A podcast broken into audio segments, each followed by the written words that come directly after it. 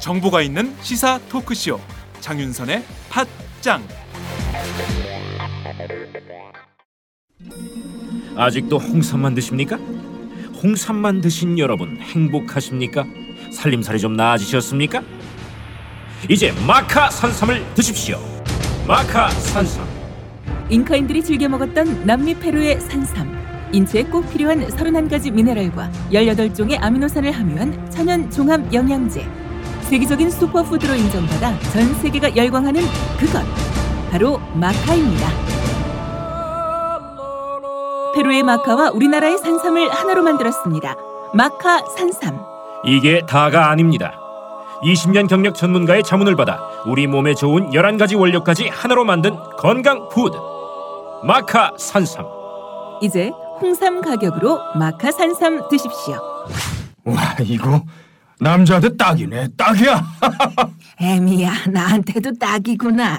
엄마, 나도 마카 산삼. 나도 나도. 검색창에 마카 산삼 또는 영한 네이처를 검색하세요. 영한 네이처 마카 산삼이 답입니다. 마카 산삼을 꼭 기억하세요. 우주에서 마카와 산삼을 하나로 만든 회사는 영한 네이처가 유일합니다. 유사 검색어 회사에 주의하시고 영한 네이처를 꼭 확인하세요. 안녕하세요 박정호입니다 저희가 원한 게 돈입니까?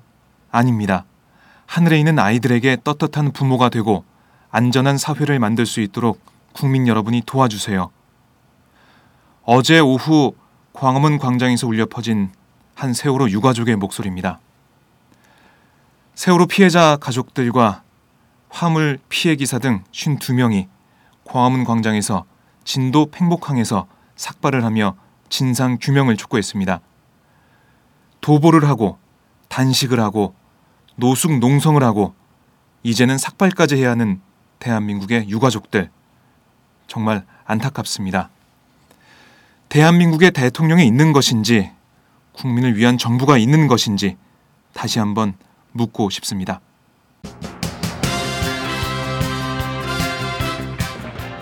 오늘 팟장은 새 꼭지를 준비했습니다.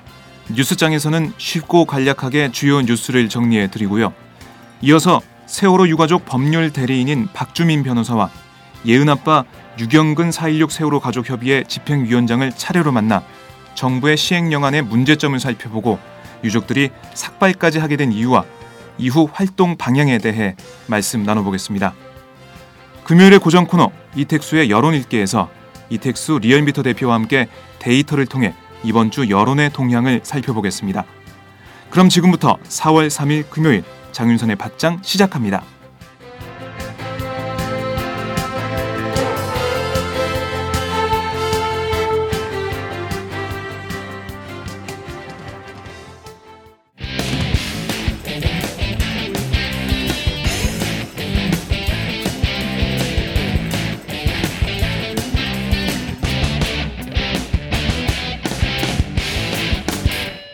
박정호의 뉴스장.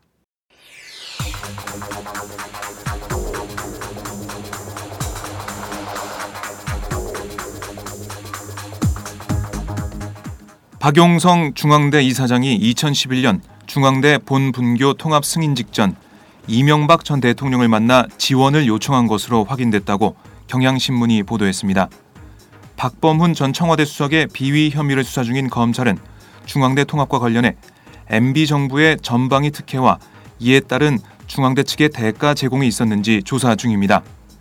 이 전 대통령은 박 전 수석의 요청으로 2011년 5월 2일 중앙대를 방문해 학생들에게 특강을 했는데요. 이 전 대통령은 이와 별도로 학내에서 박 이사장과 만났습니다.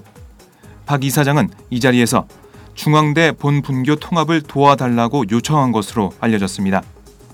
이 전 대통령은 당시 중앙대 인근 갈비집에서 학교 측 인사들과 저녁 식사도 함께 했다고 합니다. 박 이사장이 이전 대통령을 면담한 뒤인 그해 6월 교육부는 사립대 본 분교 통합을 허용하는 개정안을 시행했고 마침내 8월 중앙대는 서울 흑석동 본교와 안성 캠퍼스 통합 승인을 받았습니다. 수십 년 동안 교육부 규제에 막혀 있던 본 분교 통합이 이전 대통령의 대학 방문 이후 일사천리로 진행된 겁니다. 검찰은 본 분교 통합으로 중앙대가 수백억 원 이상의 재산상 이득을 얻었다고 보고 있습니다. 검찰은 특혜를 받은 중앙대와 중앙대 재단 소유주인 두산그룹이 정관계에 모종의 대가를 제공했을 가능성이 높다고 보고 중앙대 쪽 자금 흐름을 추적 중입니다. 박범훈 전 수석의 직권 남용과 횡령에 맞춰진 검찰 수사가 친이계 등으로 확대될 가능성도 배제할 수 없게 됐습니다. 한국가스공사가 투자한 캐나다 자산 가치가 초기 투자액의 40% 수준으로 떨어진 것으로 나타났습니다. 2013년부터 지난해까지 7천억 원이 넘는 자산 손실액이 발생했습니다. 국회 자원외교 국조특위 정의당 김재남 의원은 가스공사에서 제출받은 캐나다 법인 감사 보고서 분석 결과 지난해 가스공사 캐나다 사업에서 4,600만 캐나다 달러, 약 560억 원의 손상 차손이 발생했다고 어제 밝혔습니다. 손상 차손은 자산의 미래 경제적 가치가 장부 가격보다 현저히 낮아질 가능성이 있으면 이를 재무제표상 손실로 반영하는 것을 뜻합니다. 이로써 가스공사 캐나다 사업의 손상 차손은 총 6억 700만 캐나다 달러, 7,248억 원으로 늘었습니다. 2013년에는 혼리버, 웨스트컷 뱅크, 우미악 등 3개 사업에서 5억 6,100만 캐나다 달러, 6,688억 원의 손상 차손이 발생했습니다. 현재 혼리버 사업만 운영되고 있고 두 개는 중단됐습니다. 지금까지 가스공사가 캐나다 사업에 투자한 금액은 9억 8,600만 캐나다 달러, 1조 2,003억 원으로 전체 투자액의 61.5%가 허공으로 날아간 셈입니다.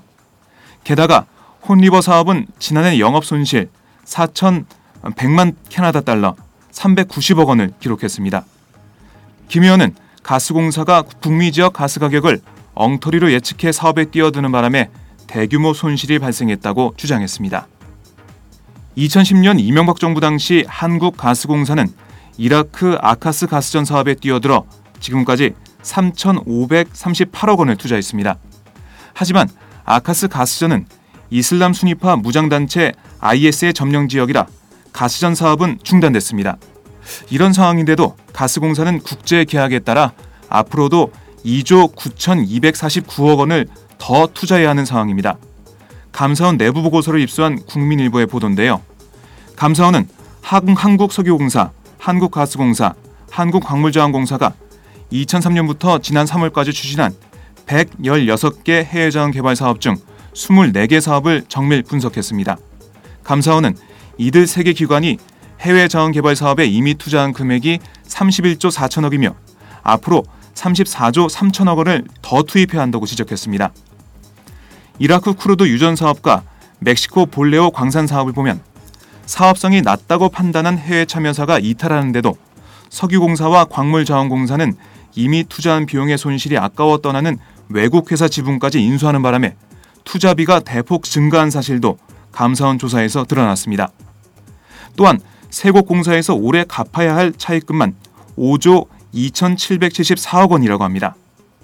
이명박 정부의 자원 외교가 국제 호갱이 됐다는 걸 다시 한번 확인할 수 있습니다.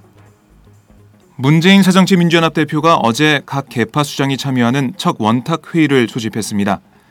야권 후보의 난립으로 4.29 재보선에 비상등이 켜지자 SOS를 치기 위해서였는데요. 하지만 일부 비노 인사가 불참하면서 문 대표의 계획은 시작부터 삐걱거린 모양새입니다. 정세균 전 대표, 김한길 안철수 전 공동대표, 문희상 박영선 전 비대위원장, 박지원 전 원내대표 등이 초청 대상이었지만 김 전 대표와 박 전 원내대표는 나오지 않았습니다. 김 전 대표 측은 건강 때문에 오늘 참석하지 못한다고 아, 문 대표 측에 알렸다고 설명했고요. 박 전 원내대표 측은 전남대 강연 일정 때문에 참석하기 어렵다고 답했다고 밝혔습니다. 두 사람의 선거 지원 여부도 유동적입니다. 김 전 대표 측은 지원 요청이 온다면 참여할 것이라고 말했습니다. 하지만 박 전 원내대표 측은 전대 앙금 때문이 아니라면서도 선거 지원 문제는 지금 결정할 사항이 아니라고 즉답을 피했습니다. 발벗고 나선 안철수 전 대표와는 다른 모습입니다. 새정치연합 입장에서 보면 관악을 선거구에는 호남 출신이 많아 정동영 전 의원을 견제하기 위해선 동교동계 등 당내 호남 출신 인사들이 나서야 하는데요. 박 전 원내대표도 동교동계도 선뜻 움직이지 않아 문 대표로서는 답답한 형국입니다. 어제 오후 서울 광화문 광장과 진도 팽목항에서 세월호 유족과 실종자 가족, 생존 화물기사 등 52명이 정부의 특별법 시행령안 폐기와 선체 인양 공식 선언, 배보상 절차 전면 중단을 촉구하며 삭발했습니다.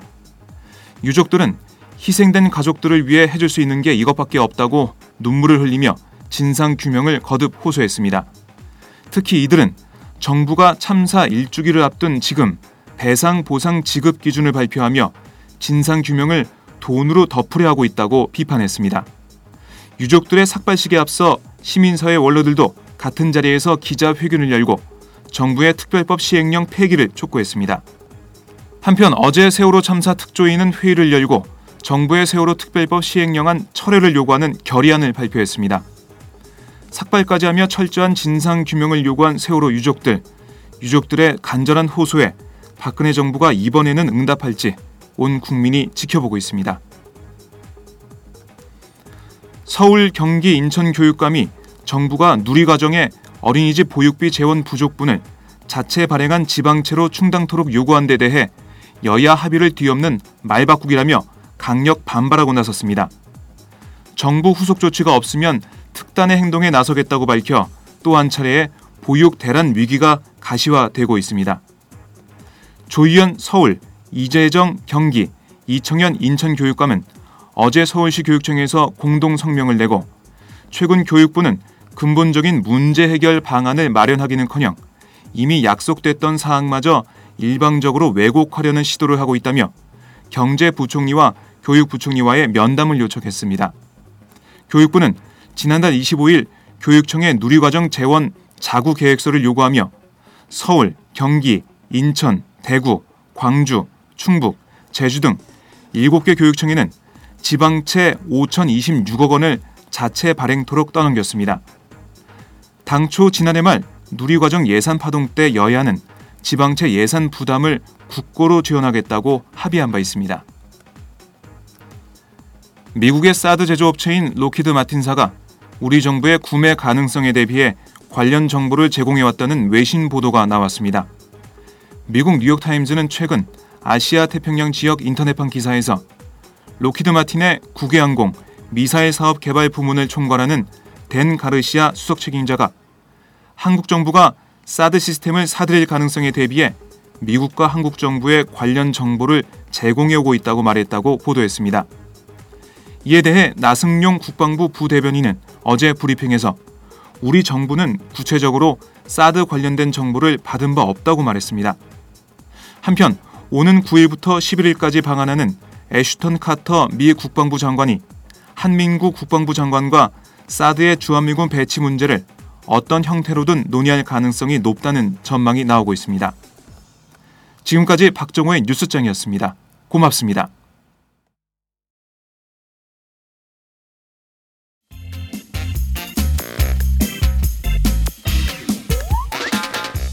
매일 정오 여러분의 점심시간 맛있게 씹어 드실 뉴스를 보내드리는 장윤선의 팟짱 매일나 신선한 뉴스를 맛보고 싶으시다고요? 보수 언론이 대충 훑고 지나간 뉴스 그 이면의 진실을 알고 싶으시다고요? 그렇다면 여러분의 곁에 장윤선의 팟짱이 있습니다. 좋아요와 구독하기로 응원해주세요. 포털사이트 검색창에서 장윤선의 팟짱을 치거나 모바일 앱스토어에서 팟빵 클릭 후 장윤선의 팟짱을 들러주세요. 요거 재밌네 할 때는 과감하게 좋아요를 눌러주세요. 여러분의 꼼꼼한 사랑이 팥장을 키웁니다. 장윤선의 팥장 애청자 여러분 좋아요와 구독하기 꼭 부탁드립니다.